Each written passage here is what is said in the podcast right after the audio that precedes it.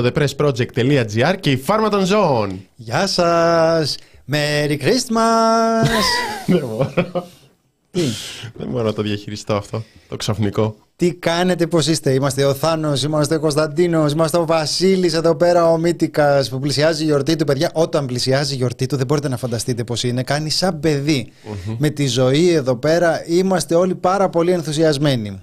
Καλησπέρα στους αγαπημένους, αγαπημένες από όπου και αν μας ακούτε, είτε είστε στο κανάλι μας στο YouTube, είτε μας ακούτε μέσω ραδιοφώνου, είτε μας ακούτε live, είτε κονσέρβα. Γενικά αν είστε στο YouTube, κάντε ένα like, ένα, ένα subscribe, λίγο ε, πέστε στο επίπεδο αυτού του αλγορίθμου,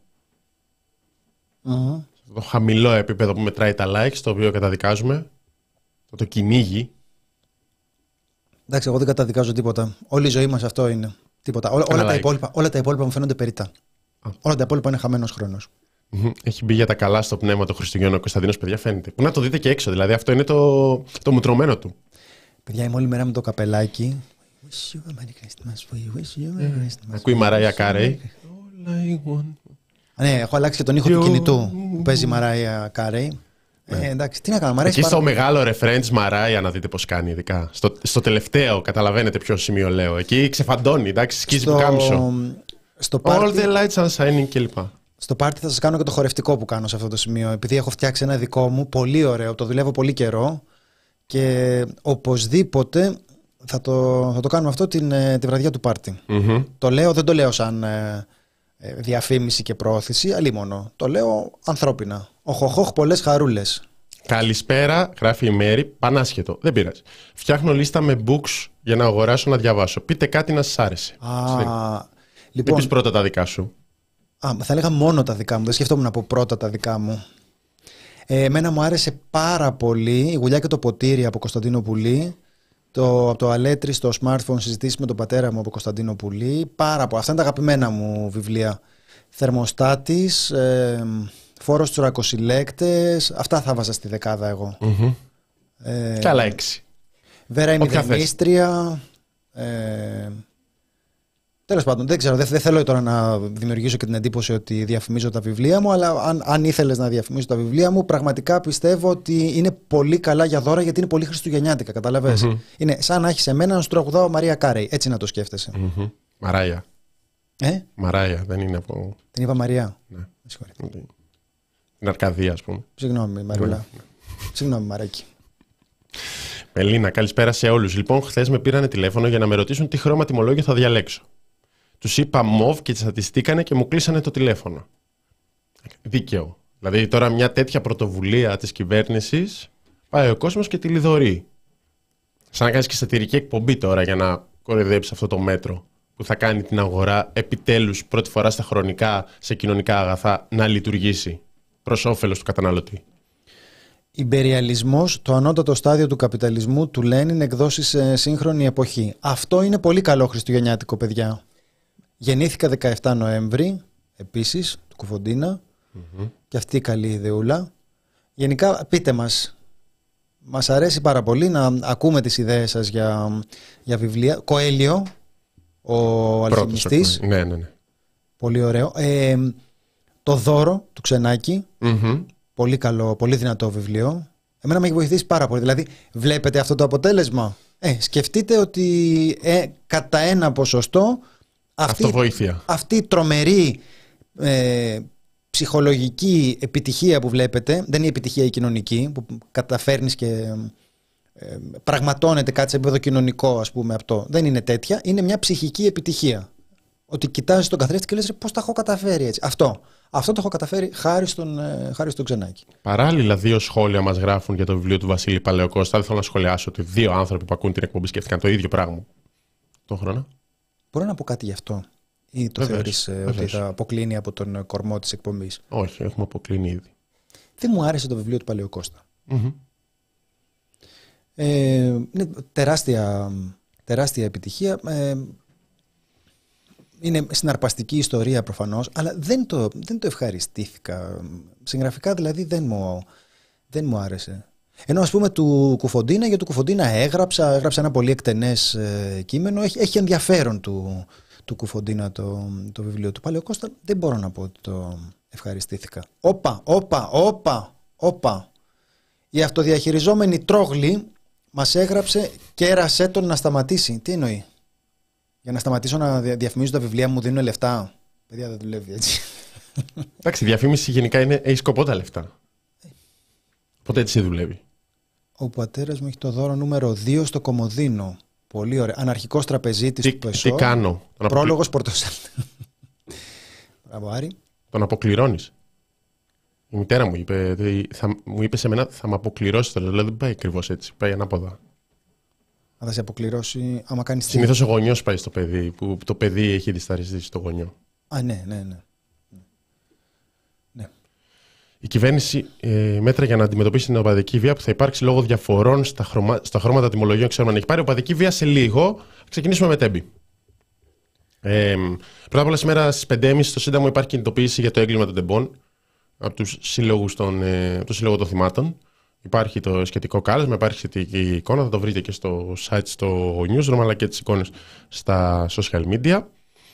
Και σήμερα επίσης είχαμε διώξεις, απαγγελία κατηγοριών σε 23 υπόπτους για τη Σύμβαση 717. Οι κατηγορίες απαγγέλλονται από την Ευρωπαϊκή Εισαγγελία. Δηλαδή την ώρα που η ελληνική δικαιοσύνη ασχολείται πάρα πολύ με αυτό το ζήτημα και έχει κάνει τεράστια πρόοδο, φανταζόμαστε, στο θέμα του εγκλήματος των τεμπών. Δηλαδή έχουμε μείνει στο φταίει ο Σταθμάρχης. Η Ευρωπαϊκή Εισαγγελία βλέπουμε ότι μπόρεσε και εξέτασε και απήγγειλε κατηγορίες σε 23 υπόπτους είναι για τη σύμβαση της τηλεδιοίκησης. Είναι αυτό που εξ αρχής είχαμε πει ότι εκεί είναι το πρόβλημα. Με μεγάλη βοήθεια από την συνάδελφο την Ευρυδίκη Μπερσή, που, που έχει ασχοληθεί πάρα πολύ με το θέμα των τρένων. Οπότε είχε κάνει όλη την έρευνα πριν το έγκλημα των Τεμπών. Ήταν συμφωνίε που μιλούσαν πριν το έγκλημα των Τεμπών. Και συζητούσαμε και στην εκπομπή, είχε γράψει και άρθρα και έλεγε το ζήτημα είναι η σύμβαση 717. Είναι η σύμβαση για την τηλεδιοίκηση. Είναι η σύμβαση που ξεκινάει το 2014. Ανατίθεται με την πολύ ωραία μέθοδο της ΔΙΤ τι παίρνει η κοινοπραξία. Η κοινοπραξία είναι η Alstom και η ΤΟΜΗ, δηλαδή είναι ο Άκτωρας και δεν τελειώνει ποτέ. Εκδίδονται διαδοχικές παρατάσεις, βγάζει και η κυβέρνηση δύο-τρεις παρατάσεις επί Υπουργείας ε, Κωνσταντίνου Καραμαλή. Ε, όχι, ποιος είναι; Κόλλησα. Ποιος Καραμαλής είναι αυτός στο, στο Υπουργείο Μεταφορών; Αχηλέα, ναι. Είναι ο Αχηλέα, ο Κωνσταντίνος, Κωνσταντίνο Αχηλέα κλπ. Αχηλέα Καραμαλής και διώκονται 14 δημόσιοι υπάλληλοι της Εργοσέ κατηγορούνται για απάτη στον τομέα των επιδοτήσεων. Δύο εξ αυτών κατηγορούνται επίσης για ψευδή βεβαίωση με σκοπό την απόκτηση αθέμητου πλεονεκτήματος υπέρ τρίτου.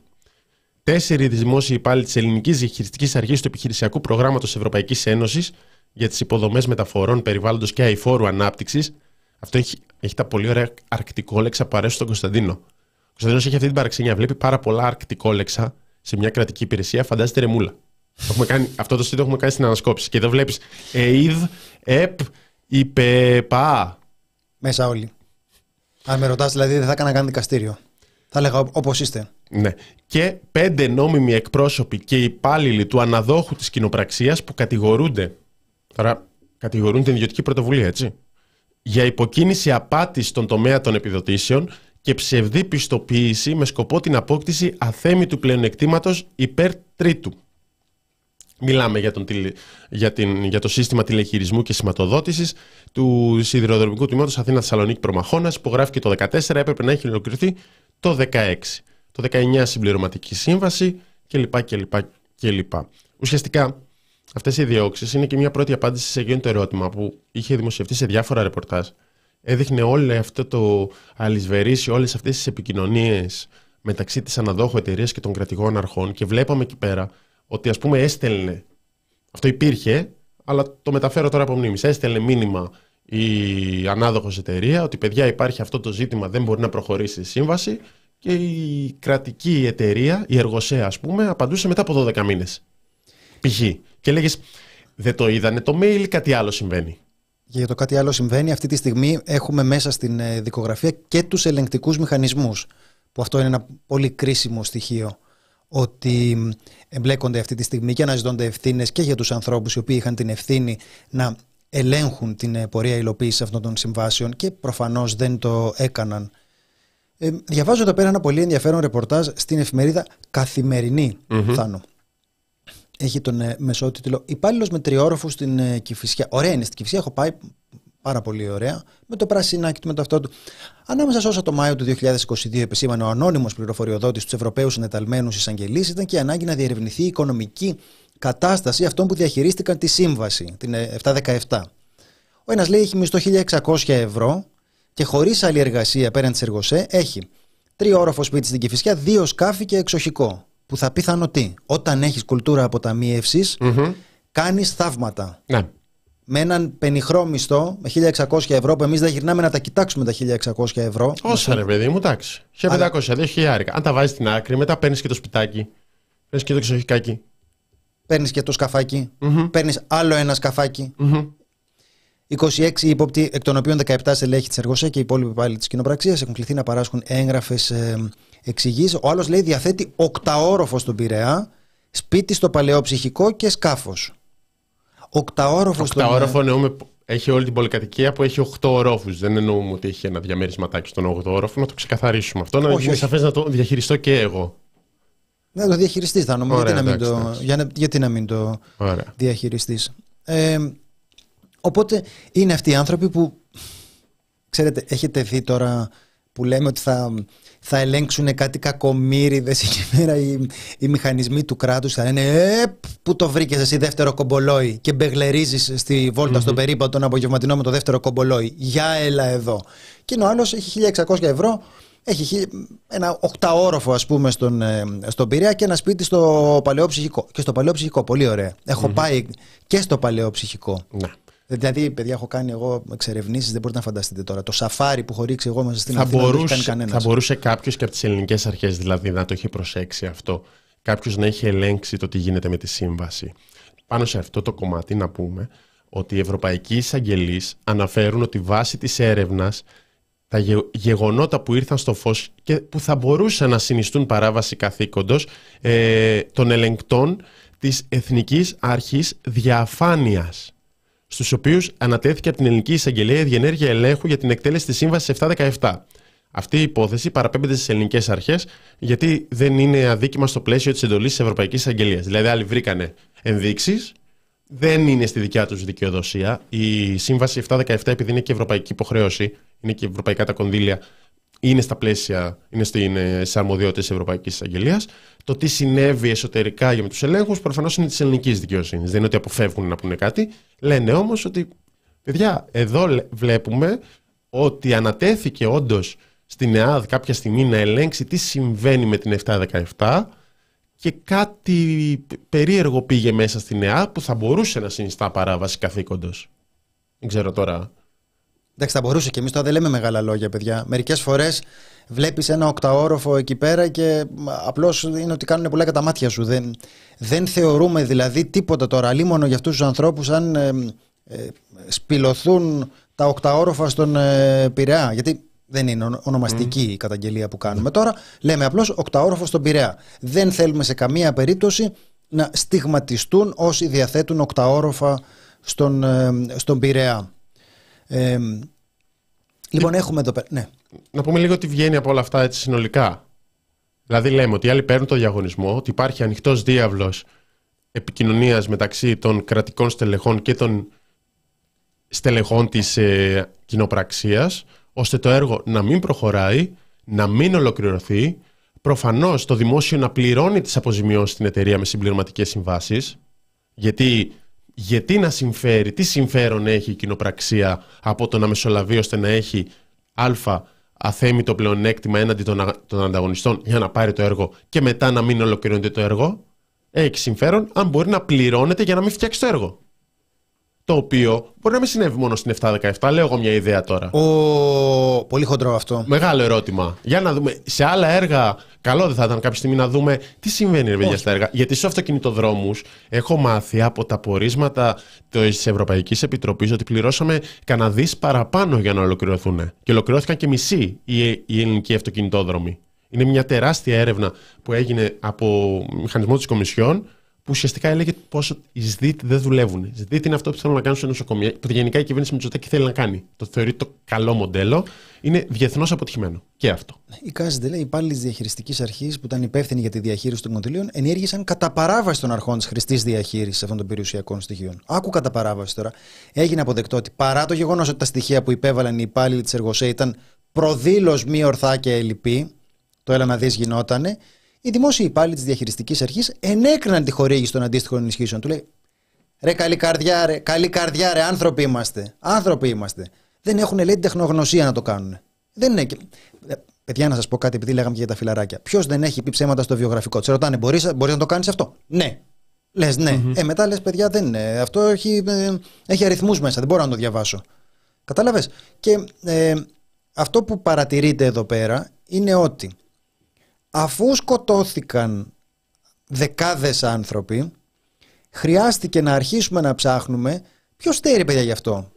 Έχει, έχει γίνει συντήρηση, λειτουργεί το σύστημα αυτό το οποίο θα έπρεπε να τους έχει προστατεύσει. Α, δεν λειτουργεί. Περάσαμε από 40 κύματα μέχρι να γίνει αυτή η κουβέντα. Θυμίζω ότι ξεκινήσαμε από το ότι ε, ήταν ανθρώπινο λάθος και αφήνουμε στην άκρη τα συστήματα. Αυτό σε επίπεδο πρωθυπουργού τώρα. Η πρώτη συζήτηση ήταν αυτή. Μετά αρχίσαμε ότι όχι, όχι, υπήρχαν και λειτουργούσαν. Πήγαινε ο άλλος και έλεγε ψέματα στις κάμερες ανερυθρίαστα ότι λειτουργεί η τηλεδιοίκηση. Και σιγά σιγά διαμορφώνεται μια εικόνα την οποία την έχουμε βέβαια τώρα ανάγλυφη. Και την, όταν λέω ότι την έχουμε ανάγλυφη μπροστά μας αυτή την εικόνα, εννοώ ότι διαπιστώνεται και σε υψηλό θεσμικό επίπεδο αυτό που τα ρεπορτάζ είχαν δείξει από πάρα πολύ νωρίς. Δηλαδή ότι το σύστημα αυτό που έχουμε δημιουργήσει είναι ένα σύστημα δεδαλώδες το οποίο δεν ευνοεί την ε, λογοδοσία και γι' αυτό έχουμε την κατάρρευση, την ουσιαστική κατάρρευση των ε, σιδηροδρόμων και των ε, συστημάτων ασφαλείας που θα έπρεπε να προστατεύουν την ανθρώπινη ζωή όσων κινούνται με τον σιδηρόδρομο. Αυτό έχει συμβεί. Αυτό περιγράφουμε τώρα.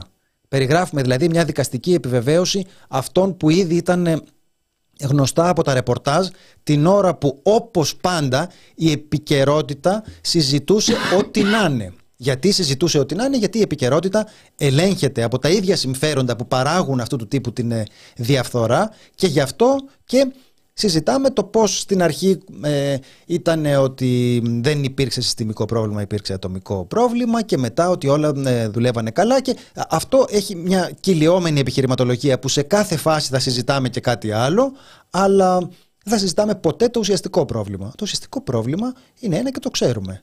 Είναι ότι ο τρόπος με τον οποίο έγινε αυτό, με λίγα λόγια, το γεγονός ότι έχουμε ε, ιδιωτικοποιήσει τα τρένα μας σημαίνει ότι μπλέκουμε σε ένα τέτοιο σύστημα όπου ε, οι άνθρωποι αυτοί φροντίζουν να πληρώνονται χωρίς να, χωρίς να γίνεται η δουλειά. Αυτό γίνεται. Αυτό έχει συμβεί με λίγα λόγια. Ναι. Ο κατακαιρματισμός είναι ένα από τα προβλήματα και είναι βασικό στοιχείο της ιδιωτικοποίησης. Αυτό το έχουμε δει σε πάρα πολλές εταιρείες. Κόπηκε, δόθηκε το φιλέτο στην Hellenic Train, που προφανώς δεν ενδιαφέρεται για το, για το δίκτυο. Μια χαρά, κανένα παράπονο δεν είχε η Hellenic Train. Αν σκάει π.χ. η επιδότηση των 50 εκατομμυρίων για την άγωνη γραμμή Θεσσαλονίκη-Αθήνα, Δηλαδή, λέμε για πλάκα μεταξύ Ευρωκαστή στη Θεσσαλονίκη ότι μας θεωρούν άλλο κράτος, ας πούμε, ή το κράτος των Αθηνών, αλλά όχι άγωνη γραμμή. Το Θεσσαλονίκη-Αθήνα πάει πάρα πολύ. Ούτε μεταξύ μας δεν το, δεν το λέμε πάνω.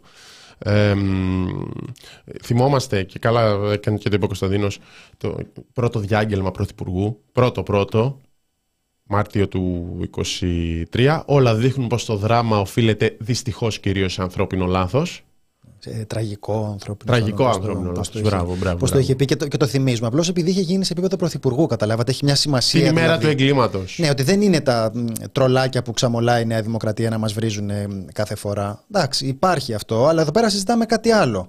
Συζητάμε ότι σε επίπεδο πρωθυπουργού υπήρξε από την αρχή αυτή η βιασύνη, η σπουδή, να συγκαλυφθεί το έγκλημα μιλώντας για, για ανθρώπινο λάθος. Γιατί υπήρχε αυτό, τώρα ξετυλίγεται ένα κουβάριο που με μεγαλύτερη σαφήνεια φαίνεται ποιος είναι αυτός ο μηχανισμός που φροντίζει να σκορπιέται χρήμα χωρίς να γίνεται η δουλειά. Η δουλειά αυτή δεν είναι να βάλουμε λάδι στη σαλάτα, είναι να δουλεύουν τα συστήματα που προστατεύουν την ανθρώπινη ζωή.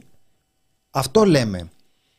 Νομίζω ότι χρειάζεται να γίνει σαφές ότι για το έγκλημα των ε, τεμπών, για το οποίο ζητάνε αυτή, έχουμε αυτή τη στιγμή πάλι ε, διαδηλώσεις και είχαμε ένα τεράστιο κύμα ε, διαδηλώσεων, το οποίο νομίζω ότι σχετιζόταν με την οργή προς την κυβέρνηση και φούντωνε από την αγανάκτηση για τις ανθρώπινες ζωές που χάθηκαν με αυτόν τον, με αυτόν τον τρόπο, έχει σημασία να θυμίζουμε την πολιτική διάσταση αυτών των εγκλημάτων. Δεν θα ασχολούμασταν αν δεν ήταν πολιτική η διάσταση. Ναι, να το ξαναπούμε για το κάλεσμα σήμερα. Και επίσης υπάρχει η υπόθεση της εξεταστικής των, ε, για το έγκλημα στα Τέμπη. Έχει συσταθεί η εξεταστική, συστά, ε, συστάθηκε με πρωτοβουλία της αντιπολίτευσης, ήταν αίτημα του ΚΚΕ το οποίο υπερψήφισε και η Νέα Δημοκρατία, μέχρι εδώ οκ. Το πρόβλημα είναι ότι ναι μεν η η αντιπολίτευση με βάση τις τελευταίες αλλαγές. Έχει το δικαίωμα να ζητάει εξεταστική και να περνάει αυτό, με ψήφους κάτω του, των 150, νομίζω με 120 βουλευτές. Συνολικά τώρα εδώ έτυχε να ψηφίσει η Νέα Δημοκρατία, γιατί εντάξει πόσο να, το, πόσο να δείξει τη συγκάλυψη. Αλλά με, στη συνέχεια βλέπουμε να προκύπτουν μια σειρά από ζητήματα. Αυτό το βλέπουμε πάντα σε εξεταστικές επινούδου, ότι μπορεί να το ζητάει η αντιπολίτευση, αλλά το Προεδρείο είναι όλο της Νέας Δημοκρατίας. Με, το λέμε να, μην να πρέπει να μπει στην ελληνική ιστορία. Η εξεταστική λίστα Πέτσα δεν κατέθεσε ποτέ ως τέλειο Πέτσας αυτό είναι το, το πρώτο θέμα που προέκυψε με το Προεδρείο. Προέκυψε ένα θέμα την προηγούμενη εβδομάδα με τον αποκλεισμό της Ζωής Κωνσταντοπούλου, της επικεφαλής πλεύσης ελευθερίας. Ε, υπήρξε και μια γνωμοδότηση της επιστημονικής υπηρεσίας της Βουλής, μόνο ότι δεν έχει ακριβώς αυτή την αρμοδιότητα, ζητήθηκε, ε, συμφώνησε, είπε ότι πρέπει να εξαιρεθεί. Δεν... Και στη συνέχεια το Σύλλογος Θυμάτων δήλωσε την αντι... Ε, ε, έκανε εξώδικη διαμαρτυρία, ε, αντέδρασε στο να εξαιρεθεί η ζωή Κωνσταντοπούλου επειδή είναι δικηγόρος των θυμάτων και εξαιρέθηκε, και εξαιρέθηκε μετά παρέμβαση των θυμάτων και ο Θάνος Πλεύρης.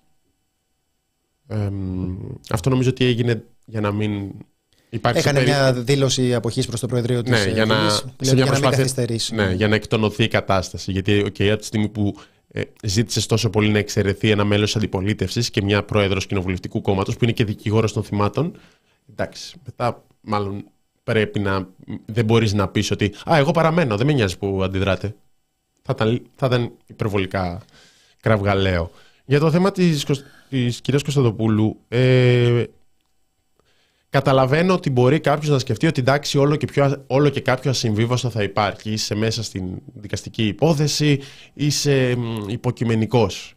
Έχουμε δει ασυμβίβαστα, έχουμε δει να μην τηρούνται τα οποιαδήποτε τέτοια ασυμβίβαστα. Ο Πλεύρης, όπως σωστά είχε αναφερθεί στο chat, ε, ήταν δικηγόρος του Σαμαρά στην υπόθεση της Νοβάρτης και μετά ήταν στην Εξεταστική Επιτροπή για την σκευωρία Νοβάρτης. Το σκευωρία εισαγωγικά, για όποιον δεν βλέπει την εκπομπή, έκανε τα εισαγωγικάκια αλλά εδώ πέρα σκοπός της εξεταστικής είναι να βρεθεί, να πέσει φως, να διαλευκανθεί μια υπόθεση. Ο συνήγορος ενός θύματος, το θύμα, το οποιοδήποτε θύμα, δεν έχει κάποιο συμφέρον να στραφεί ενάντια στην κυβέρνηση. Δεν έχει κάποιο συμφέρον ώστε να ρίξει ευθύνες στον Χ Καραμαλή. Επομένως, εγώ δεν μπορώ να καταλάβω γιατί να εξαιρεθεί η δικηγόρος ενός θύματος που έτυχε να βρίσκεται στη συγκεκριμένη περίπτωση πρόεδρος κοινοβουλευτικού κόμματος, βουλευτής, βουλεύτρια και οτιδήποτε, και οτιδήποτε άλλο. σα ίσα, αν είναι καλύτερα ενημερωμένοι για την υπόθεση, θα βοηθήσει αυτός που είναι ο στόχος όλων των κομμάτων, σωστά, να πέσει φως και να γίνουν οι σωστές ερωτήσεις στους μάρτυρες που θα κληθούν να καταθέσουν. Και εδώ θα ξεκινάει να γελάει ο κόσμος να μου πει πόσο αφελ, ε, αφελή είσαι και θα είναι δίκαιη αυτή η κριτική, αλλά λέω ότι σκοπός της εξεταστικής θεωρητικά είναι να βρεθεί το αν υπάρχουν ποινικές ευθύνες υπουργών. Η δικηγόρος ενός θύματος μόνο να βοηθήσει θα μπορούσε. Δεν καταλαβαίνω γιατί η σπουδή να αποκλειστεί.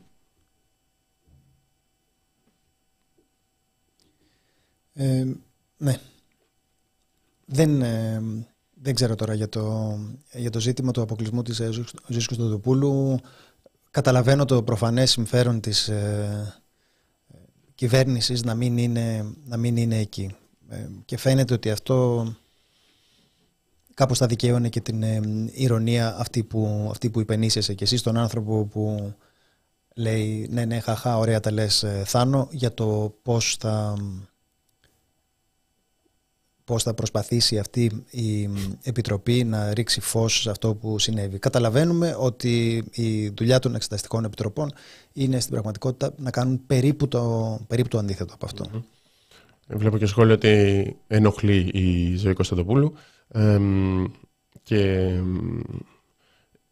νομίζω ότι είναι και ένας ακόμα λόγος, δηλαδή είναι και μια ευκαιρία για να εξαιρεθεί.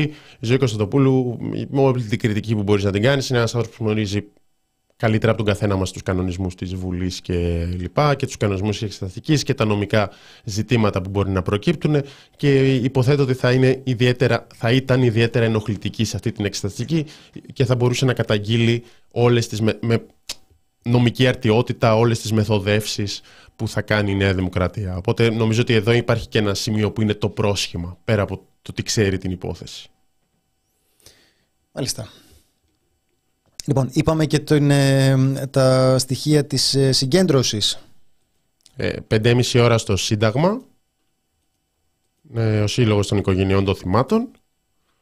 Ε, αυτό. Ωραία. Εντάξει. Λοιπόν, οπότε αφού αφήσουμε τα, τα τέμπη να πάμε, στο, να πάμε στο επόμενο θέμα μας που έχει να κάνει πάλι με την... Ε, ε, δεν είναι τόσο ε, φωνική η περίπτωση αυτή, μη συγκεκριμένη της, ε, της οπαδικής βίας. Έχουμε έναν πολύ σοβαρό τραυματισμό, αλλά έχουμε μια πολύ έντονη συζήτηση. Η συζήτηση αυτή, θα αν μου επιτρέπεις την παρομοίωση, θα έλεγα ότι θυμίζει λίγο την συζήτηση που κάναμε εδώ πέρα με την Έλενα Όλγα Χριστίδη για τα ε, ΛΟΑΤ δικαιώματα και την ε, τεκνοθεσία με την έννοια ότι, ένα κοινό σημείο μόνο θα, ότι ε, υπάρχει μια κουβέντα στην οποία νιώθεις ότι το βασικό ζητούμενο είναι επικοινωνιακό, είναι να φαίνεται ότι γίνεται αυτή η συζήτηση, χωρίς ταυτοχρόνως να έχεις ε, την εικόνα ότι κάτι όντως συμβαίνει. Δηλαδή όσο περνάνε οι ώρες και μέρες από την ανακοίνωση των μέτρων νομίζω ότι γίνεται αντιληπτό ότι έχουμε να κάνουμε με πράγματα τα οποία έχουν ε, ξανα ε, αναφερθεί. Δηλαδή έχουμε να κάνουμε με ανακοινώσεις μέτρων τα οποία δεν έχει κανείς κανέναν λόγο να τα πάρει στα σοβαρά. Διότι όταν πρόκειται για, άνθρωπο, για, για ε, ζητήματα τα οποία έχουν αναφερθεί και στο, και στο παρελθόν και δεν έχουν υλοποιηθεί, ε, τώρα τι νόημα έχει να, το, να, να τα ξαναπείς άλλη μια φορά και να πεις ότι ναι αλλά τώρα το εννοώ. Ε, συνήθως το ναι αλλά τώρα το εννοώ σημαίνει ότι θα ξανακάνουμε την ίδια κουβέντα. Ναι, αυτό είναι αυτά που λέγαμε χθες και αναφέρθηκε εκτενώς. Δηλαδή και από την αντιπολίτευση θα ασχοληθούμε με το τι είπε η αντιπολίτευση ε, για το θέμα της οπαδικής βίας. Το νέο που έχει προκύψει σήμερα, πέρα από δηλώσεις υπουργών που προσπαθεί να πείσουν αυτό ότι αυτή τη φορά θα είναι αλλιώς, είναι ότι σύμφωνα με την τελευταία διαρροή και ε, κίνηση της κυβέρνησης βρέθηκαν ο Υπουργός Προστασίας του Πολίτη ο Γιάννης Κονόμου και ο Υπουργός Αθλητισμού ο Γιάννης Βρούτσης στον Άριο Πάγο και έδωσαν στην εισαγγελέα του Αρίου Πάγου την κυρία Αδηλίνη μια λίστα με 200 ονόματα σκληρών χούλιγκανς που δραστηριοποιούνται σε όλες τις ομάδες και σε πανελλαδική κλίμακα. Αφορά όλα τα χρώματα και σε όλη την επικράτεια, είπε ο Υπουργός Προστασίας του Πολίτη. Προσκομίστηκαν στοιχεία για τη δράση πολλών προσώπων και όχι μόνο για την τελευταία χρονιά, αλλά και σε βάθος χρόνου έως και το 2007. Διασυνδέονται τα πρόσωπα με περιστατικά του παρελθόντος και άλλα δικήματα του κοινού ποινικού δικαίου. Ε, τα καθιστούν όλα αυτά, αυτά τα πρόσωπα ως υψηλού κινδύνου σε ό,τι αφορά την οπαδική βία. Και διαβάζω και ρεπορτάζ στο πρώτο θέμα ότι αυτή τη στιγμή εξετάζονται οι τρεις πιθανοί καθοδηγητές για τα επεισόδια στο Ρέντι. Νομίζω ότι σε αυτό υπάρχουν δύο σενάρια. Ή όλο αυτό είναι ένα επικοινωνιακό πυροτέχνημα και δίνεις μια λίστα με 200 ονόματα που είναι άτομα που έχουν συλληφθεί, έχουν καταδικαστεί, έχουν φάκελο και τον παραδίδεις για να δείξεις ότι και εσύ κάτι έκανες και να ορίστε όλα τα στοιχεία στην εισαγγελέα. Αυτό είναι το ένα. Και το δεύτερο είναι ότι το, τους ξέρεις και δεν έκανες τίποτα. εγώ δεν βρίσκω κάτι άλλο. Καταρχάς να, να θυμίσουμε ότι υπάρχει θεωρητικά ανεξαρτησία της δικαιοσύνης. Αυτό θα πει ότι η κίνηση αυτή είναι είτε άχρηστη είτε παράνομη. Αυτό λέει και ο, αυτό λέει και ο Θάνος. Αν, αν δεν κάνω λάθος Θάνο λέμε το, το ίδιο πράγμα. Δεν υπάρχει καλό σενάριο δηλαδή στο τι ζητούν αυτοί οι άνθρωποι εκεί πέρα. Ή έχεις ε, στοιχεία τα οποία τα κατακρατούσες τόσο καιρό τύπου όπως είπες ε, δικογραφίες Χρυσής Αυγής, ε, ε, δικογραφίες που ήταν στα συρτάρια του Δένδια και ούτω καθεξής, πράγμα το οποίο δεν μπορείς να κάνεις. Αν το, αν το κάνεις, αυτό συνιστά εκβιασμό. Δηλαδή, αντί να καταλαβαίνουμε ότι αντί να φροντίζεις να αποδίδεται δικαιοσύνη και να τιμωρούνται οι παράνομες πράξεις, τη κρατάς ένα σιρταράκι και λες τον άλλον: Εδώ σε έχω. Αν δεν κάνεις αυτό που λέω, δεν ξέρω τι μπορεί να είναι, αλλά αναρωτιέμαι και ποιος μπορεί να είναι ο λόγος για να έχεις στα χέρια σου στοιχεία για παράνομες πράξεις και να μην συλλαμβάνονται αυτοί οι άνθρωποι. Να το, να το θέσουμε και με ένα ερώτημα. Τους 200 αυτούς στο φάκελο τους έμαθες τις τελευταίες τρει-τέσσερι μέρες; Τις τελευταίες τρει-τέσσερι μέρες έγινε μια έρευνα και ξαφνικά βρέθηκαν 200 άτομα; Τους ήξερες ε, μπορούσαν αυτά να συνδεθούν ε, πριν από αυτό, μετά την δολοφονία του Μιχάλη Κατσουρί, μπορούσαν να συνδεθούν και να υπάρξει αυτό το πράγμα και να διωχθούν ως εγκληματική οργάνωση; Γιατί δεν μπορώ να καταλάβω λογικά ότι μέσα σε τρεις μέρες από όταν έγινε η δολοφονική απόπειρα στον αστυνομικό, έγινε όλη αυτή η εργασία και ξαφνικά βρέθηκαν 200 ονόματα που τα βρήκε ο Υπουργός και τα δίνει στην εισαγγελέα. Δεν μου προκύπτει αυτό. Επειδή έχει προαναγγελθεί κιόλας η συζήτηση και επειδή διαβάζει τώρα στο ρεπορτάζ ότι έχει μέσα, λέει, υποθέσεις που φτάνουν μέχρι το 2007, μέχρι την υπόθεση του Φιλόπουλου, Μιχάλη Φιλόπουλου. Αν, ναι, θυμάμαι, καλά το, Φιλόπουλου. αν θυμάμαι καλά το, το όνομα. Οπότε ε, κοιτάς την αυτό και βλέπεις ότι είναι μια δολοφονία που έχει γίνει το 2007. Και λες τώρα σοβαρά μιλάμε ότι έγινε αυτό και πήγανε οι άλλοι με ένα φάκελο που έχουν στοιχεία για τη δολοφονία που έγινε το 2007 και περιμένουν τον Υπουργό να πάει τώρα το φάκελο στον, ε, στον εισαγγελέα.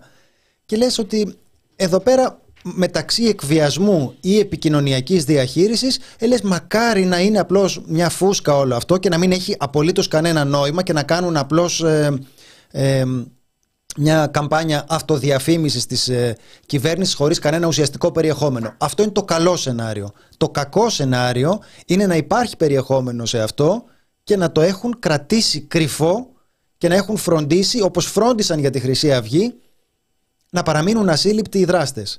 Γιατί ισχύουν τα ίδια ακριβώς που λέγαμε για τη Χρυσή Αυγή. Την ώρα που ο Δένδιας είχε το θράσος να υπερηφανεύεται ότι αυτός και η κυβέρνηση Σαμαρά έστειλαν στην ε, δικαιοσύνη τη Χρυσή Αυγή, το ερώτημα το πραγματικό είναι το ακριβώς αντίστροφο. Για ποιον λόγο, πώς τολμούσαν τόσα χρόνια να κρατάνε στο, στο σιρτάρι τα στοιχεία όλα αυτά που θα έπρεπε να έχουν οδηγήσει πάρα πολύ νωρίτερα τη Χρυσή Αυγή. Γιατί συγκάλυπταν για τόσο καιρό είναι το ερώτημα. Οπότε και τώρα, ξαναλέμε, το, το δίλημα είναι αν όλα αυτά είναι μια επικοινωνιακή φούσκα χωρίς κανένα περιεχόμενο ή αν υπάρχει περιεχόμενο με τι μούτρα εμφανίζεσαι τώρα για να καταθέσεις αυτά τα στοιχεία. Ναι. Αναφέρεται και στα φιλοκυβερνητικά μέσα με συνταγή Χρυσής Αυγής θα γίνουν διώξεις για εγκληματική οργάνωση κλπ θα ήταν πάρα πολύ καλό. Βασικά είναι αυτό που είπε ο Κωνσταντίνος. Είναι η ίδια συζήτηση για τη Χρυσή Αυγή.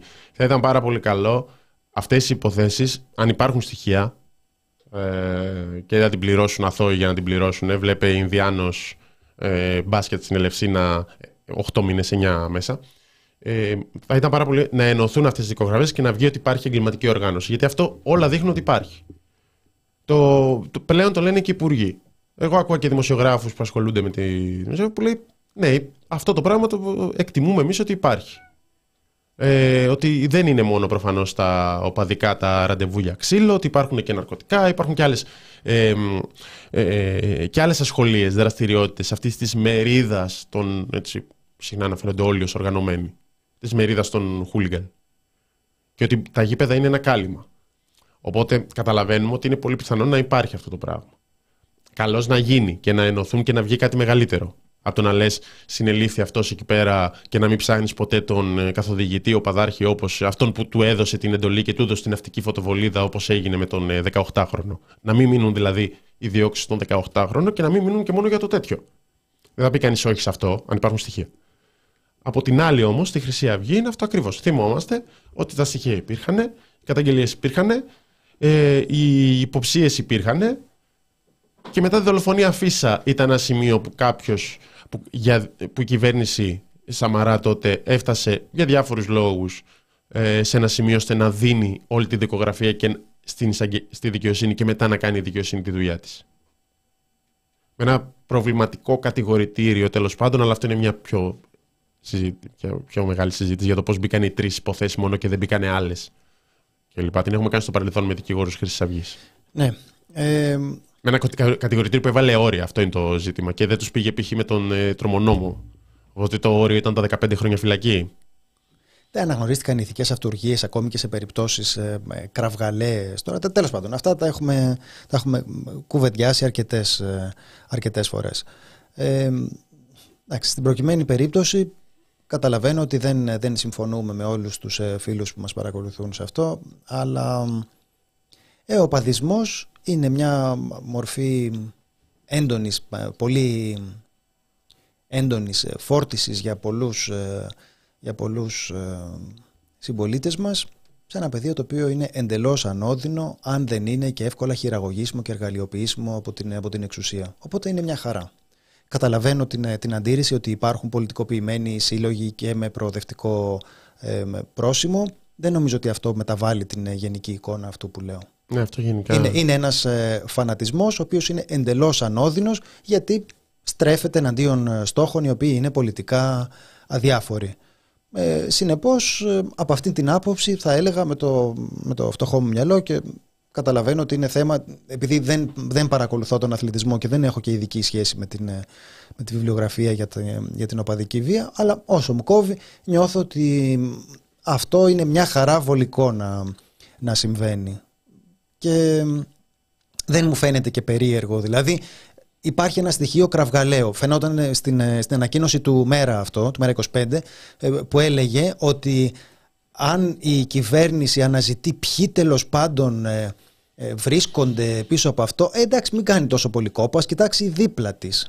Δίπλα τους να κοιτάξουν είναι οι κολλητοί τους και φίλοι τους. Είναι οι άνθρωποι με τους οποίους φωτογραφίζονται, συνεργάζονται, συναγελάζονται. Αυτοί είναι. Δεν χρειάζεται τόση πολύ, τόση πολύ διερώτηση για το ε, ποιοι βρίσκονται πίσω από αυτό. Ναι, αυτό είναι το γενικότερο ζήτημα. Πρώτα απ' όλα για το άλλο. Ε, εγώ έχω πιο μέτρημένη άποψη για το, για το ποδοσφαίρο. Υπάρχει, υπήρχε πάρα πολύ το καλοκαίρι αυτό μετά την δολοφονία. Ε, υπάρχει μια ισοπεδωτική κριτική και στα αριστερά για τα γήπεδα κλπ. Ότι είναι όλοι ε, Ούγγανοι, μπορεί να χαρακτηριστούν έτσι. Καταλαβαίνετε, δεν το εστερνίζομαι. Είναι όλοι έτσι, μόνο και τους ενδιαφέρει μπάλα κλπ. Νομίζω ότι και απ' την άλλη, μερικές φορές, όταν οργανωμένοι φίλαθλοι κάνουν κάποια πολιτική κίνηση που μας αρέσει, υπάρχει μια, από την άλλη πλευρά μια, ένα πανηγύρι. Έγινε με τους οπαδούς της Celtic με τις Παλαιστινιακές σημαίες. Μπορεί και από ανθρώπους που εύκολα θα τσουβαλιάσουν το, τα γήπεδα, το, το να βλέπεις έναν αγώνα. Οπότε λίγο... Εγώ είμαι πιο μετρημένος σε αυτό. Υπάρχουν άνθρωποι που μπορεί να τους αρέσουν να ασχολούνται και με τα πολιτικά και να ε, διασκεδάζουν και να βλέποντας αθλητισμό. Αυτό δεν είναι παράλογο. βία λέμε τώρα, δεν λέμε τώρα. Έτσι κι αλλιώς δεν είναι. Γενικά λέγεται για τα συνθήματα, για τα γήπεδα. Λέγεται, Όχι, μόνο τα συνθήματα είναι ωραία. Ναι, ναι, ναι, Όχι, τα συνθήματα είναι ωραία. Εμένα μου αρέσουν τα συνθήματα. Δεν, έχω, δεν, δεν το λέω γενικά. Όχι όλα τα. Δεν το λέω για τον ε, φιλαθλητισμό γενικά τώρα. Ή για το να παρακολουθεί κανείς και να γουστάρει και τέτοια. Εδώ συζητάμε το, το σημείο κατά το οποίο έχεις να κάνεις με έναν ε, φανατισμό ο οποίος είναι επικίνδυνος ή και φωνικός. Και λέω τώρα προφανώς είναι μια βαλβίδα εκτόνωσης όπου έχεις ανθρώπους οι οποίοι λυσάνε για κάτι το οποίο είναι εντελώς ανώδυνο για τους ανθρώπους που διαχειρίζονται την, ε, την εξουσία. Ε, μέχρι εκεί τώρα μου φαίνεται ότι δεν είναι και, δεν είναι και πολύπλοκο. Μου φαίνεται ότι είναι πολύ λογικό δηλαδή. Ότι αυτές οι ομάδες εξασφαλίζουν σε αυτούς τους ανθρώπους την ε, ε, συνενοχή αυτού του κόσμου, ο οποίος τυφλά υποστηρίζει τα αφεντικά του. Αυτό συμβαίνει. Δεν νομίζω δηλαδή ότι ε, είμαστε σε... Ε, εγώ το καταλαβαίνω όταν είμαστε σε ένα πεδίο που τα πράγματα είναι πιο θολά και πολύπλοκο. Αυτό δεν, πολύπλοκα. Αυτό δεν μου φαίνεται πολύπλοκο. Νομίζω ότι αυτό μέχρι εδώ μπορούμε να το πούμε με σιγουριά. Ως προέκταση της χθεσινής κουβέντας που κάναμε που λέμε ότι έχεις τον εθνικό ολιγάρχη όπως είπες και εσύ στην ε, ομάδα του Ολυμπιακού έχεις αυτή την ε, διαπλοκή δικαστηριάκια, προβλήματα, μπλεξίματα με τον, με τον νόμο και μεγάλες ΠΑΕ. Γιατί γίνεται αυτό το πράγμα, γιατί είναι ένα κομμάτι που εξασφαλίζει ένα πρόσωπο προς την κοινωνία που δεν θα στο εξασφαλίσει το να είσαι καταξιωμένος μυθιστοριογράφος, ξέρω εγώ. Θα σου το εξασφαλίσει αυτό. Αυτό θα σου εξασφαλίσει την ε, ανοχή του κόσμου και τη στήριξή του ακόμη περισσότερο στην ε, ε, δημόσια παρουσία σου. Όποια και αν είναι αυτή και ό,τι και αν, ε, και αν την αντιμετωπίζεις. Γιατί προφανώς ο άλλος θέλει να κερδίζει η ομάδα του, να βάζει λεφτά, ξέρω εγώ, να κάνεις μεταγραφές. Δεν ξέρω τώρα τι σκέφτεται ακριβώς, αλλά αυτό υπάρχει. Μέχρι εκεί νομίζω ότι είναι ε, φως φανάρι. Μέχρι εκεί όμως είναι το ένα σημείο. Μετά υπάρχει και το θέμα του ότι εκμεταλλεύεσαι τους οπαδικούς στρατούς. Υπάρχει το θέμα του ότι ε, αποκτάς ένα όνομα στην κοινωνία. Ε, κάνοντας την, ε, ε, ως πρόεδρος ομάδας, γίνεσαι γνωστός ε, είναι πιο εύκολο να κάνεις, να ασκείς και εσύ πίεση για τα συμφέροντά σου. Αυτό συμβαίνει είτε σε τεράστια κλίμακα όπως με τους μεγαλύτερους, αλλά συμβαίνει και σε μικρότερη. Ε, εγώ Μεριανός, το, το, ο πρόεδρος του Άρη ήταν πρόεδρος της Βέρειας, ο Καρυπίδης. Ε, υπάρχει άλλη αναγνωρισιμότητα για κάποιον που αναλαμβάνει μια ομάδα και άλλη δύναμη, να το πω έτσι, όταν είσαι πρόεδρος μιας μεγαλύτερης ομάδας. Δηλαδή μπορείς να το δεις και σε πιο κάτω, μικρότερης κλίμακας επιχειρηματίε, όχι μόνο τον εθνικό ολιγάρχη. Ε, δηλαδή προσφέρει πάρα πολλά πράγματα πέρα από αυτό που έλεγε ο Άδωνης Γεωργιάδης το ότι τι συμφέρον έχει να κάνει το, το, το κάποιος να μην ενδιαφέρεται για το προϊόν προϊόν. Αυτό είναι από τα... δεν είναι μόνο ελληνικό φαινόμενο. Δηλαδή υπάρχει το παράδειγμα του Μπερλουσκόνη στην Ιταλία. Δεν είναι προϊόν, ρε παιδί μου. Σιγά το, Αλλά σιγά είναι, είναι κάτι που συμβαίνει σε, διάφο... σε κάποιες χώρες. Δεν είναι προϊόν. Αν ήταν μια τυπική επένδυση, δεν θα χρειάζεται να γίνεται μόνο με αυτούς τους ε, τους όρους και από αυτά τα πρόσωπα. Δεν είναι μια τυπική επένδυση. Δεν αποφασίζεται με όρους ε, ε, κόστους ε, ωφέλου, με μια ορθολογική στάθμιση του, ε, του προστεκόμενου κέρδους από τον ε, καπιταλιστή που επενδύει εκεί πέρα τα, τα χρήματά του. Το να το παρουσιάζεις έτσι είναι ε, πονηριά και εθελοτυφλία τώρα. Ο άλλος μας περνάει για χαζούς και μας το λέει αυτό. Λες και είναι μια επένδυση σαν οποιαδήποτε άλλη. Λες και δεν υπάρχει το τεράστιο συμβολικό κεφάλαιο του να έχεις την στήριξη αυτού του κόσμου. Εντάξει τώρα, νομίζω ότι αυτά είναι. Δεν, στην περίπτωση του Γεωργιά δηλαδή δεν είναι αφέλειες, είναι ομή στήριξη στα ολιγαρχικά συμφέροντα. Λογικό δηλαδή, δουλειά του είναι του ανθρώπου, δεν λέω. Ναι. Ε, να δούμε λίγο, είπες για την ανακοίνωση του Μέρα, να δούμε συνολικά την αντιπολίτευση. Ε, γιατί έχει ενδιαφέρον. Υπάρχουν αποχρώσεις και υπάρχουν και διαφορετικά σημεία που στάθηκε το κάθε κόμμα. Το Πασόκ ε, είπε ότι η κυβέρνηση αποδείχθηκε κατώτερη των περιστάσεων στην αντιμετώπιση της εγκληματικότητας. Ομολογεί ότι μέχρι τώρα εξαγγελίες ήταν ατελέσφορε. Αναφέρεται στο προμηνών αυστηρότερο νομοθετικό ε, πλαίσιο και καλεί την κυβέρνηση να σταματήσει να κρύβεται πίσω από το δάχτυλό της και να αντιμετωπίζει μαζί με τη δικαιοσύνη την αστυνομία τη βαριά εγκληματικότητα που χρησιμοποιεί κάποιες φορές τον αθλητισμό ως προκάλημα. Και προτείνει όσοι εμπλέκονται σε πράξη οπαδικής βίας ή έχουν καταδικαστεί στο παρελθόν για ανάλογα δικήματα να τους απαγορεύεται διαβίου είσοδος σε αθλητικούς χώρους. Αυτό νομίζω ισχύει, ισχύει μέχρι ένα σημείο ότι ε, υπάρχουν μέτρα σε άλλες ευρωπαϊκές χώρες. Και άμα καταδικαστείς γι' αυτό, τουλάχιστον για κάποια χρόνια δεν μπορείς να πατήσεις γήπεδο. Ε, κουκουέ, αθλητισμός χωρίς επιχειρηματικά συμφέροντα, όχι χωρίς ε, φιλάθλους. Κουέστεκεται σε αυτό, στο κομμάτι των επιχειρηματικών συμφερόντων. Οι λεγόμενοι οπαδικοί στρατοί, επίσημοι ή ανεπίσημοι, καμιά σχέση δεν έχουν με τον αθλητισμό, τον οποίο χρησιμοποιούν ως προκάλημα. Ε, γι' αυτό το λόγο ο όρος οπαδική βία, λέει το Κουκουέ, είναι παραπλανητικός, γιατί ουσιαστικά αφήνει στο απειρόβλητο την επιχειρηματική δράση στο χώρο του αθλητισμού. Ε, προτάσεις Κασελάκη για την αντιμετώπιση της οπαδικής βίας. Έκανε ένα βίντεο. Να πω, να πω ότι το κομμάτι αυτό των προτάσεων του Κουκουέ νομίζω ότι έχει ενδιαφέρον. Δεν νομίζω ότι. Ε, φαίνεται εντελώς ε, ε, ανεδαφικό δεδομένη τη ε, συγκεκριμένης συνθήκης που εχουμε περιγράψει, αλλά μου φαίνεται μια εντελώς ε, ουσιαστική κριτική στο, στο πρόβλημα. Δηλαδή, προφανώς δεν, δεν είναι η ίδια η η ιδιότητα του φιλάθλου που έχει το, που έχει το πρόβλημα, το να συγκινείται ξέρω εγώ κανείς από το, από το ποδόσφαιρο. Εδώ πέρα αυτό που συζητάμε έχει να κάνει ακριβώς με την ε, διαπλοκή με τα ολιγαρχικά συμφέροντα. Πάμε παρακάτω. Ναι, διάβασα ένα κομμάτι όπως και στο Πασό, καταλαβαίνετε. Ε, ισχύει για τα επιχειρηματικά συμφέροντα. Μπορεί να ακούγεται ουτοπικό. Δηλαδή η πρώτη σκέψη είναι, OK, και πώς θα γίνει πολύ επιχειρηματικά συμφέροντα. Θα πάμε στο Against Modern Football που είναι περισσότερο αναρχία και είναι ποδόσφαιρο τοπική σύλλογη, γειτονιά, ξέρω εγώ, τοπικά πρωταθλήματα πολύ ωραία κλπ. Υπάρχει το παράδειγμα της Γερμανίας εδώ πέρα. Που ένα ποσοστό που νομίζω είναι κατά πλειοψηφία συνήθως το 50% ανήκει στους φιλάθλους της ε, ομάδας. Η Γερμανία το κάνει περισσότερο από όλα, από όλες τις χώρες.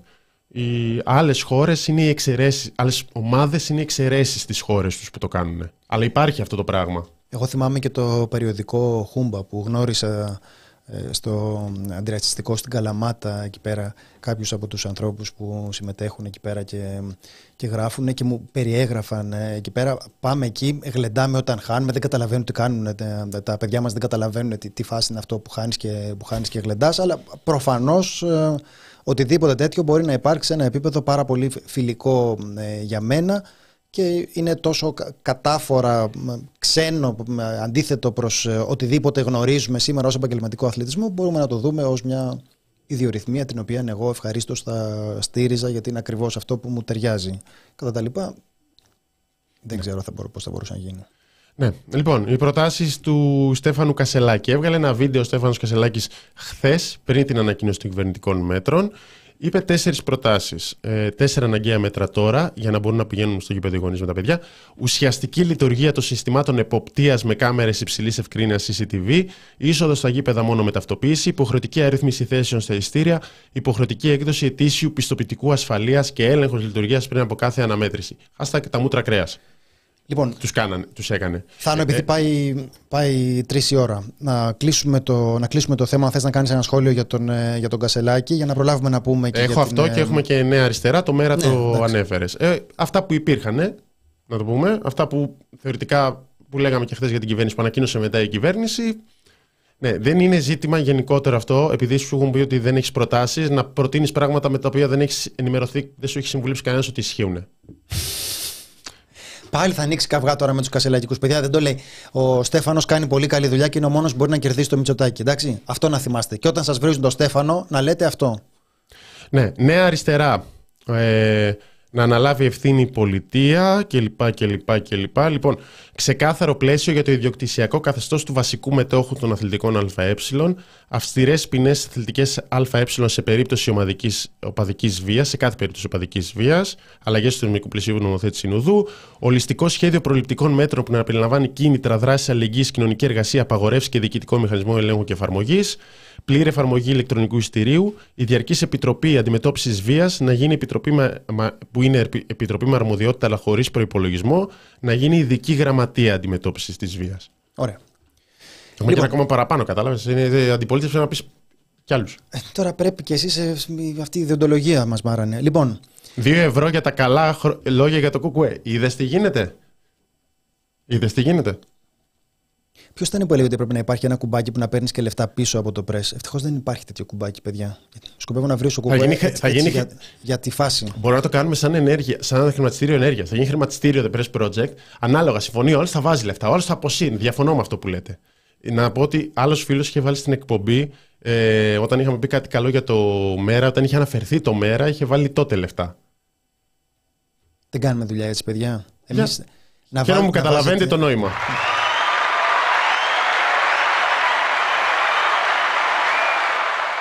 Εμένα με βάζετε λεφτά, παιδιά δεν με νοιάζει γιατί τα βάζετε. Αυτό είναι το καλό με τα χρήματα. Τα χρήματα έχουν ακριβώς ε, αυτόν τον χαρακτήρα. Αυτή είναι η έννοια του νομίσματος. Το να, να μπορεί να, να μεταφέρεται, είναι όλες αυτές οι πρωτεϊκές μεταμορφώσεις του νομίσματος που κατά βάθος απλώς είναι φράγκα στην τσέπη μας. Οπότε, ό,τι και να νιώθετε μέσα σας, όσο πληρώνετε, δεν με νοιάζει τίποτα. Και δημοσθένεις CHF. Αυτός μπορεί να είναι Πασόκ, ας πούμε, και αναφέραμε το Πασόκ. Δεν ξέρω, δεν είναι γράφει κάτι.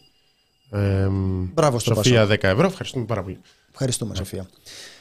Το 16,7 των Ελλήνων αδυνατεί να κάνει ιατρικές εξετάσεις. Να ένα πολύ ωραίο θεματάκι. Ε, έχουμε και ένα σχετικό γράφημα. Αν μπορεί το control... Έχουμε πολλά γραφήματα. Να δούμε το πρώτο. Αυτό μπράβο, ναι. Στοιχεία της Eurostat. Ωραία, μάνα. 2022.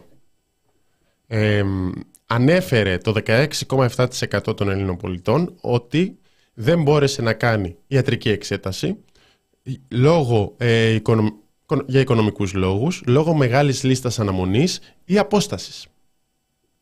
Απόστασης, θυμάστε που τα λέγαμε στην πανδημία ότι από την απόσταση εξαρτάται το αν ε, ζήσει ή αν πεθαίνεις.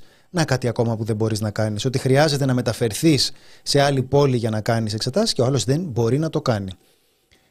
Οι χώρες που ανέφεραν υψηλότερες τιμές ήταν Ελλάδα με 16,7%, έχουμε Φινλανδία 9,6%, Ρουμανία 7,9% και έχουμε τον τίτλο Ελληνικές πρωτιές γιατί είμαστε χειρότερα από όλους εδώ. Και εδώ. Χειρότερα από όλους. Και προσέξτε να δείτε τώρα, επειδή υπάρχει μπόλικο φούμαρο που κυκλοφορεί στην ατμόσφαιρα για το τι καλά που τα πάμε. Εδώ πέρα τι μετράμε, Eurostat είναι η πηγή εδώ, ε. αυτό που μετράμε είναι όλος ε, έχει τα λεφτά που του χρειάζονται για να κάνει ιατρικές εξετάσεις. Αν κάνεις κόντο στην υγεία του, αυτό μετράμε. Αυτό, εγώ το έχω δει και μπροστά στα μάτια μου. Έχω δει δηλαδή να, να φτάνει ο άλλος να του λένε ότι κάνουν τόσο και να λέει τι μπορούμε να βγάλουμε. Και να κάνει τώρα παζάρι στις εξετάσεις για την υγεία του. Και να ρωτάει ποιες μπορεί να αφήσεις στην άκρη. Και να, να σκέφτεσαι τώρα ότι αυτό είναι το υψηλότερο ποσοστό στην Ευρωπαϊκή Ένωση. Mm-hmm. Γιατί υπάρχει αυτή η τάση, δεν σας το είπαμε πριν, ότι είχαμε δηλώσεις του Υπουργού ότι είναι διεθνές το φαινόμενο. Όλα αυτά είναι διεθνή φαινόμενα. Ναι. Πάντα φταίει το σύμπαν ολόκληρο. Ποτέ δεν φταίει η χώρα μας. Εντάξει.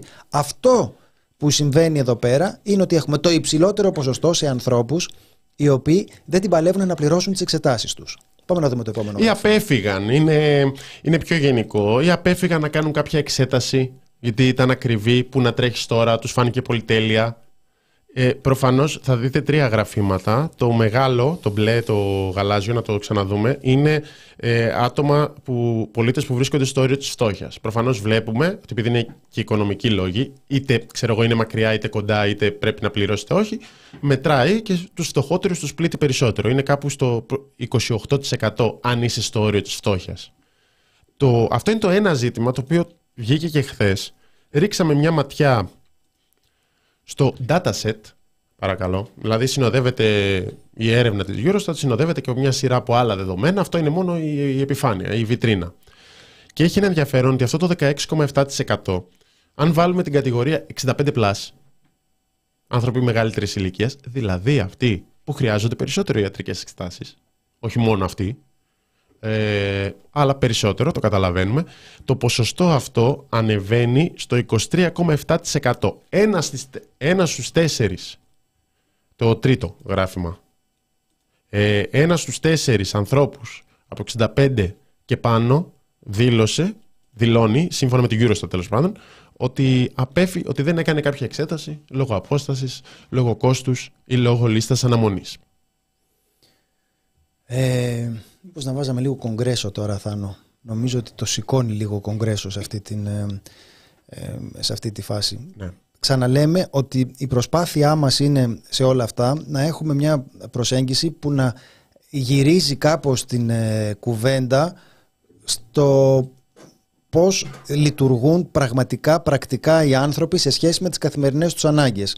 Και εδώ πέρα, η, άνω των 65, η ηλικία προς την οποία πλησιάζω δηλαδή, είναι αυτοί που έχουν προφανώς την μεγαλύτερη ανάγκη από ιατρικές εξετάσεις. Είναι τότε που αρχίζει να σε προδίδει η υγεία καθώς πλησιάζουν τα γυρατιά και ο θάνατος, οπότε είναι η ηλικία στην οποία κυρίως χρειάζεται να μπορεί κανείς να υποστηρίξει οικονομικά τις, ε, τις εξετάσεις του. Ένας στους τέσσερις δεν μπορεί. Αυτό λέει, αυτό λέει το γραφιστικό. Ναι. Σε περίπτωση που κάποιος σκέφτηκε, εσείς μήπως ήταν χειρότερη κατάσταση και απλώς βελτιώθηκε λίγο και είμαστε ακόμα τελευταίοι, όπως συμβαίνει π.χ. στην ανεργία των νέων. Που εκεί λες: OK, ήταν πολύ χειρότερα, βλέπεις τη βελτίωση και προσπαθείς να ερμηνεύσεις τη βελτίωση. Ε, όχι, το 2021 στην ηλικία 20, 65+, αυτό το 23,5% που είδαμε ήταν 18,7%. Γενικά όλα τα στοιχεία έβγαλε και ένα γράφημα Τζοντί Όλα τα στοιχεία σε αυτή την έρευνα της Eurostat δείχνουν ότι σε σχέση με το 2021, το 2022 η κατάστασης ήταν 4 με 5 μονάδες χειρότερη. 4 με 5%. Η άνοδος είναι παντού. Είναι ξεκάθαρα έργο Νέας Δημοκρατίας. Εντάξει, δεν, δεν λέμε ότι κακώς την ψηφίσατε. Προφανώς και εσείς κάτι θα σκεφτόσασταν, κάτι είχατε αξιολογήσει διαφορετικά, σας άρεσε. Λίγο το σεξ παίζει πάρα πολύ ρόλο σε όλες αυτές τις περιπτώσεις. Υπάρχει δηλαδή μια γοητεία, ένας σεξ appeal του, του Μητσοτάκη που είναι δύσκολο να του αντισταθείς. Είναι λίγο τα ελληνοτουρκικά που και αυτά έχουν μια έντονη ερωτική οσμή γιατί πάλι τον νιώθεις ως ε, ένα καταμάχητο αρσενικό στη μάχη με τον Τούρκο. Ε, οπότε το καταλαβαίνουμε. Δεν λέμε ότι κάνατε Λέμε ότι εμείς θα θέσουμε υπόψη σας ορισμένα στοιχεία και μετά αξιολογήστε τα όπως εσείς ε, νομίζετε. Μπορεί η κατάσταση να πάει καλύτερα με βάση τα μέτρα που θέλει να πάρει η Νέα Δημοκρατία για το ΕΣΥ. Να μην είμαστε ε, απεσιόδοξοι. Σωστά. Δηλαδή, όταν σου λένε ότι ένας από τους λόγους που οι άλλοι δεν κάνουν εξετάσεις είναι η απόσταση. Εσύ τι λες εκεί, να κλείσουμε μερικά νοσοκομεία, να συγχωνεύσουμε και να έχουμε το κέντρο υγείας πρώην νοσοκομείο και ένα μεγάλο νοσοκομείο, ας πούμε Κρήτη, που έχει αναφερθεί ως παράδειγμα η Κρήτη. Και να μην έχει ένα μεγάλο νοσοκομείο η Κρήτη. Και να πηγαίνει ο άλλος ε, το μισό νησί να διανύει. Εκεί να δεις πώς θα εκτοξευτεί αυτό το ποσοστό. Μας λέει εδώ πέρα η Εφη πάρα πολύ σωστά να πάνε με τα πόδια να τους πέφτει μακριά. Ο Πόη λέει να περπατάμε 8 χιλιόμετρα την ημέρα. θα... Το θέμα είναι εντάξει, αν συμπέσει και το σχολείο και οι εξετάσεις, μπορεί να ξεπεράσετε τα 8 χιλιόμετρα. Αλλά αν το βάλετε μέρα παραμέρα, δηλαδή τη μια μέρα θα πηγαίνει σε σχολείο, την άλλη μέρα τα 8 χιλιόμετρα θα τα συμπληρώνεις σε ε, απόσταση προς νοσοκομείο. Και με αυτόν τον τρόπο, λίγο πολύ και τη γυμναστική σου θα κάνεις, θα είσαι σε πολύ καλύτερη κατάσταση. Θα πας εκεί πέρα να κάνεις καρδιολογικές εξετάσεις, σου λένε περπατάς καθόλου και θα το κοιτάξεις στα μάτια και θα του πεις γιατρέ, ξέρεις τι λέει ο Πόη. Ξέρεις τι λέει ο Πόη. 8 χιλιόμετρα την ημέρα περπατάω. Ξέρεις πόσα ναι. έκανα για να έρθω εδώ; Ακριβώς. Ναι, οπότε αυτό το επιχείρημα που είναι επιχείρημα της Δόνα Μιχαηλίδου, σε περίπτωση που δεν έχετε πληροφορηθεί, τη ρώτησε η Κατερίνα Νοτοπούλου του ΣΥΡΙΖΑ σε επίκαιρη ερώτηση για τις συγχωνεύσεις σχολείων και λέει ότι περπατάνε και 1,5 χιλιόμετρο, τα 1,5 με 2 χιλιόμετρα περπατάνε τα παιδιά πλέον για να πάνε στο σχολείο μετά τις συγχωνεύσεις που κάνατε στην Θεσσαλονίκη. Είναι βουλεύτρια Θεσσαλονίκης η κυρία Αντοπούλου. Και απαντάει η Δόμνα Μιχαηλίδου ότι μη λέτε για, τι πρόβλημα έχετε εσείς με το 1,5 χιλιόμετρο να περπατάνε τα παιδιά. Ο ΠΟΗ λέει 8 χιλιόμετρα την ημέρα πρέπει να περπατάει ο κόσμος. Άρα μια χαρά. Άρα δεν έκλεισε αρκετά μάλλον σχολεία. Ακλείουμε. Αφήσουμε και ένα, ένα, νοσοκομείο, ένα σχολείο. Στην, ε, δηλαδή 8 χιλιόμετρα Αθήνα. 8 χιλιόμετρα από μεταξουργείο που πας; Δεν ξέρω, ας μην το λέγει νωρίτερα να βάζα το, να βάζα το χάρτη. Θα βάζα το διαβήτη γύρω-γύρω στον ε, χάρτη να δω τι απέχει 8 χιλιόμετρα από το μεταξουργείο. Τέλος πάντων, ε, περπατάτε εσείς και όλο και κάπου θα βρεθείτε, παιδιά. Αυτό ήταν σαν απόφθεγμα κομφούκιου. Περπατήστε και κάπου θα πάτε. Mm-hmm.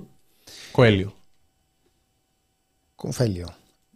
Ε, δεν πρέπει να κλείσουμε την εκπομπή χωρίς να μιλήσουμε για τη συγκινητική προσπάθεια της αστυνομίας να διαδηλώσει κατά της βίας.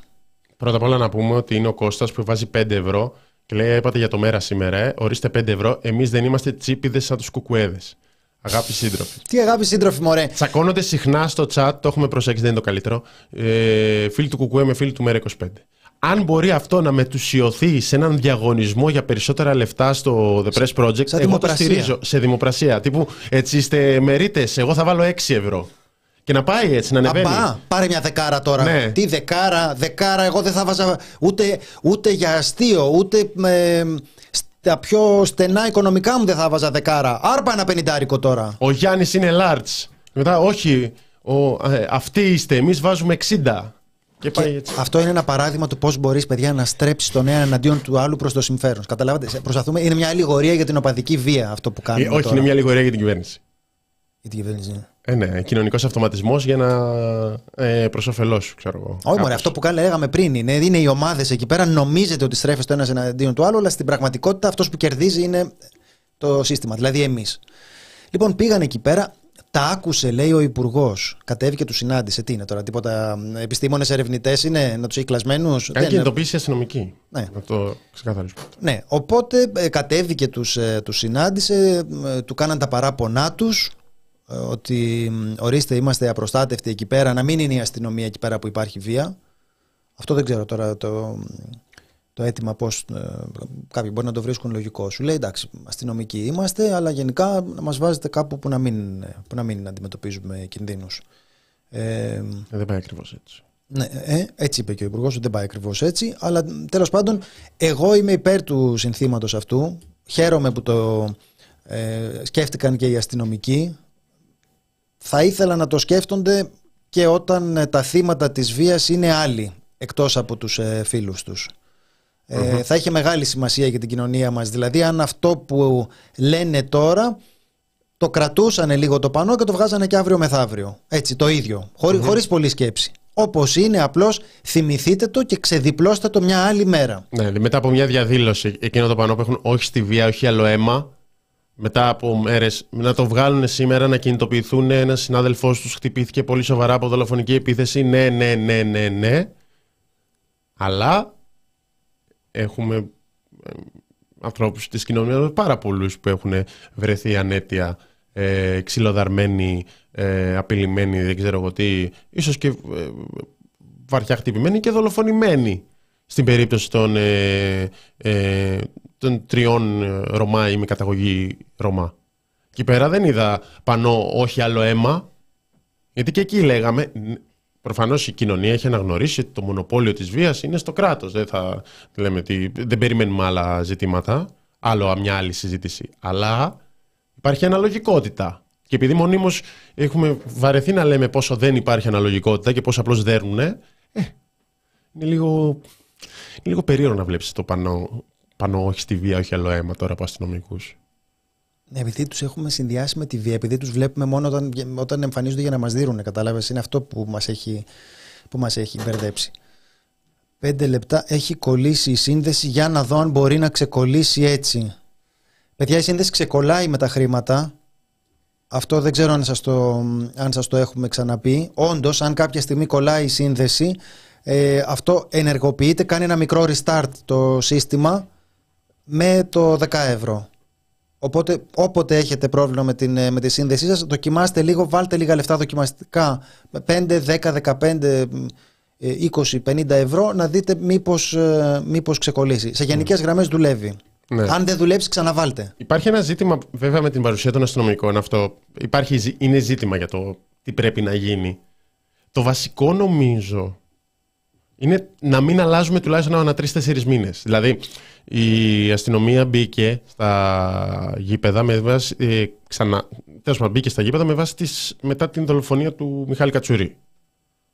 Τώρα έγινε αυτό με τραυματισμό αστυνομικού. Οι αστυνομικοί λένε να μην είμαστε εμείς, είναι επικίνδυνο. Να το αναλάβουν όλο οι ΠΑΕ.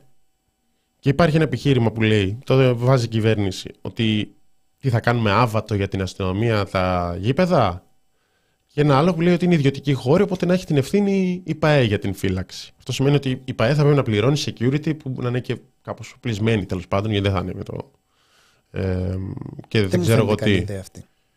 Δεν μου φαίνεται καλή ιδέα. Δεν έχω ολοκληρωμένη άποψη, θέλω να πω. Επειδή Ούτε εγώ, πει, αλλά θα, δεν μου φαίνεται. Θα πει τι ισχύει στο εξωτερικό. Ναι, ε, ανάλογα τη χώρα, αλλά τουλάχιστον να, να γίνει ένα πράγμα και να μην αλλάζει ένα δύο-τρει μήνες. Λοιπόν, πριν να σας αφήσουμε, έχουμε ε, μια μικρή ενημέρωση. Έχουμε ένα πάρτι οικονομικής, ένωση, οικονομικής ενίσχυσης για τα δικαστικά έξοδα του εφετείου για τη δίκη των δολοφόνων του ΖΑΚ σε δεύτερο βαθμό. Ε, 3η 12 Δεκεμβρίου, 8 η ώρα, Be Queer. Ε, Justice for Zaki. Ε, την Παρασκευή έχουμε ξανά το δικαστήριο για το, για το εφετείο. Αυτή τη στιγμή θα ήταν πολύ ωραίο αν μπορέσετε να πάτε εκεί πέρα να το να ενισχύσετε την ε, ε, να ενισχύσετε την ε, κάλυψη των, για, την κάλυψη των εξόδων για, τα, για το εφετείο. Θα γίνει το εφετείο την Παρασκευή. Ε, υπάρχει αποχή των δικηγόρων, αλλά θα εμφανιστούν. Δεν θα ξεκινήσει. Δεν θα ξεκινήσει. Δεν θα ξεκινησει Το δικαστήριο θα συνεδριάσει για να δώσει αναβολή σε νέα ημερομηνία. Ναι. Ε, λόγω της αποχής των δικηγόρων που θα συνεχιστεί για το τέτοιο, αλλά είναι, προγρα... Ε, είναι προγραμματισμένο να ξεκινήσει, οπότε έχει ένα συμβολικό χαρακτήρα. Το ότι θα ξεκινήσει, θα γίνει μια συνεδρία, θα δοθεί αναβολή. Λοιπόν, σας ευχαριστούμε πάρα πολύ που μας παρακολουθήσατε. Δεν θα ξεχάσουμε ποτέ τα όσα περάσαμε μαζί. Είστε με διαφορά το καλύτερο κοινό. Με διαφορά το καλύτερο κοινό, δηλαδή έχουν και έχουν περάσει από αυτό το chat διάφοροι άνθρωποι, χιλιάδες κάθε, κάθε μέρα. Σαν τη σημερινή συντροφιά δεν έχουμε νιώσει ποτέ αυτή τη ζεστασιά, τη συντροφικότητα. Δηλαδή από τότε με τους καζελιακικούς είχαμε να νιώσουμε τέτοια ζεστασιά στο, στο chat μας και σας ευχαριστούμε πάρα πολύ που είσαστε εδώ κάθε μέρα και τα λέμε. Να είστε καλά. Γεια σας, φιλιά.